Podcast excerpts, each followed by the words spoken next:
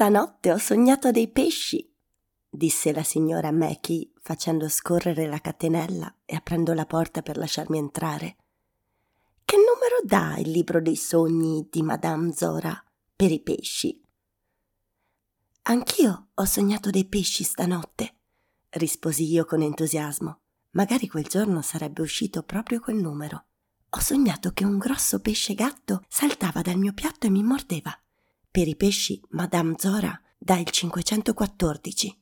Sorrisi felice, senza pensare che se fossi rimasta lì a parlare di sogni con la signora Mackie, sarei rientrata tardi a scuola e la signora Oliver mi avrebbe messa in castigo un'altra volta.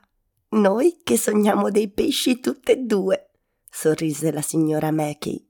Che altro sogno ci serve? Io ho sognato che andavo sotto il ponte a comprare dei pagri e si metteva a piovere. Ma non acqua, Franci, pesci, pagri. Quindi mi bastava aprire la borsa della spesa e acchiapparne qualcuno. Non ti sembra un sogno fantastico? Rise, con le guance che si gonfiavano come prugne nere, e io risi con lei. Era impossibile non ridere con la signora Mackie, tanto era grassa e gioconda ancheggiò verso il tavolo della sala da pranzo e io non riuscii a staccare gli occhi dal suo grosso sedere dondolante. Quando camminava per strada, i ragazzi le urlavano Deve essere gelatina perché la marmellata non si muove. E lei rideva con loro. Avevano ragione. Il suo sedere era un ben di Dio ballonzolante e io speravo che un giorno anche il mio culetto avrebbe avuto abbastanza carne per agitarsi in quel modo. La signora Mackie si sedette al tavolo della sala da pranzo e iniziò a compilare la sua schedina. Signora Mackie, dissi timidamente, mio padre chiede se per caso non potrebbe preparare i numeri prima che arrivo, così non devo aspettare. Rientro sempre tardi a scuola. Li avevo preparati, tesoro. Voglio solo aggiungere il 514. Gioco un quarto di dollaro sul secco e 60 centesimi sul combinato. A proposito, come stanno papà e mamma? Tutti e due bene. Mi porse la schedina e due biglietti da un dollaro e io me li infilai nel taschino della camicetta alla marinara. Sono i miei ultimi due dollari, Franci, quindi stasera vedi di portarmi una vincita. Non volevo puntare così tanto, ma i nostri pesci si meritano più di qualche spicciolo, non ti pare? Ridemmo entrambe e io uscii. Poi corsi giù per le scale, trattenendo il fiato. Gesù, quanto puzzava quel palazzo. Sembrava che tutti i miasmi di Harlem si fossero dati appuntamento lì. Il fetore dell'immondizia che marciva nel montacarichi si mescolava all'odore del pesce fritto che veniva dalle cucine. Un ubriacone aveva vomitato del vino in un angolo e pisciato in un altro, e il tanfo che saliva dalle cantine indicava che da qualche parte laggiù c'era un topo morto. Fuori l'aria non era poi tanto migliore. Era una giornata afosa, il 2 giugno del 1934. I marciapiedi erano bordati di bidoni della spazzatura che traboccavano nei canali di scolo e il cavallo sfiancato che tirava un carretto di ortaggi aveva appena depositato un bel mucchio di sterco fumante in mezzo alla strada. L'improvvisa ondata di caldo aveva svuotato i caseggiati popolari. I bambini, troppo piccoli per andare a scuola, giocavano sui marciapiedi mentre le madri si affacciavano alle finestre o si sedevano per qualche minuto sulle scale antincendio, alla ricerca di un po' di frescura. Capannelli di uomini studiavano i loro numeri seduti sui gradini dei palazzi o in piedi a gambe aperte davanti ai negozi, le costole nere che brillavano sotto le camicie fradice di sudore. Passavano gran parte del loro tempo a giocare in serie, puntando sulle singole cifre via via che uscivano, e non tornavano a casa finché non veniva fuori l'ultima.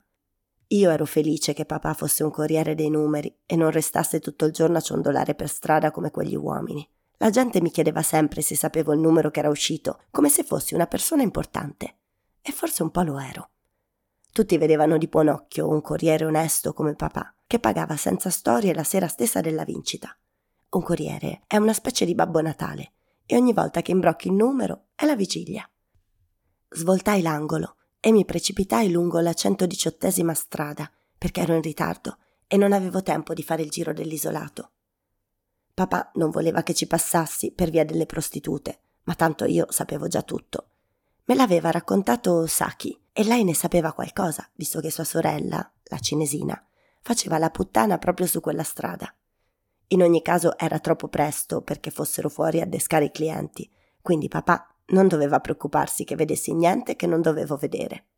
Come al solito, davanti alla farmacia c'era un gruppetto di ragazzi che facevano i buffoni, fingendo di prendersi a rasoiate, coi pantaloni alla zuava penzoloni sotto le ginocchia, per farli sembrare più lunghi. Di sicuro tre di loro erano membri degli Ebony Earls, pensai. Cercai di oltrepassarli senza dare nell'occhio, ma loro mi videro. Ehi, Mingerlina, gridò uno di loro, quando metti un po' di ciccia su quelle costolette ti faccio l'amore. Gli altri si piegarono in due dalle risate e io allunga il passo ignorandoli. Odiavo passare davanti ai gruppetti di ragazzi, perché si sentivano sempre in dovere di fare apprezzamenti, in genere osceni, specie adesso che andavo per i dodici anni.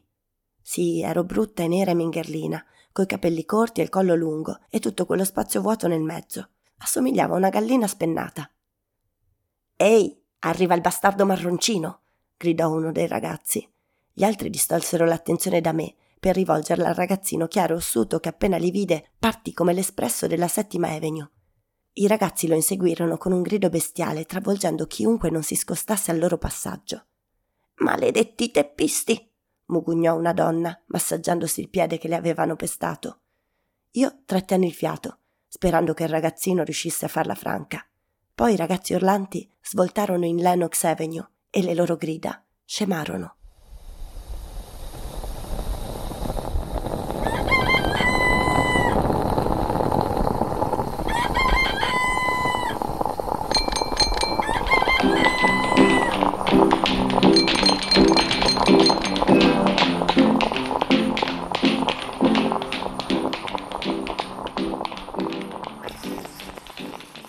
Quando papà dava i numeri di Louise Meriwether Sur Edizioni.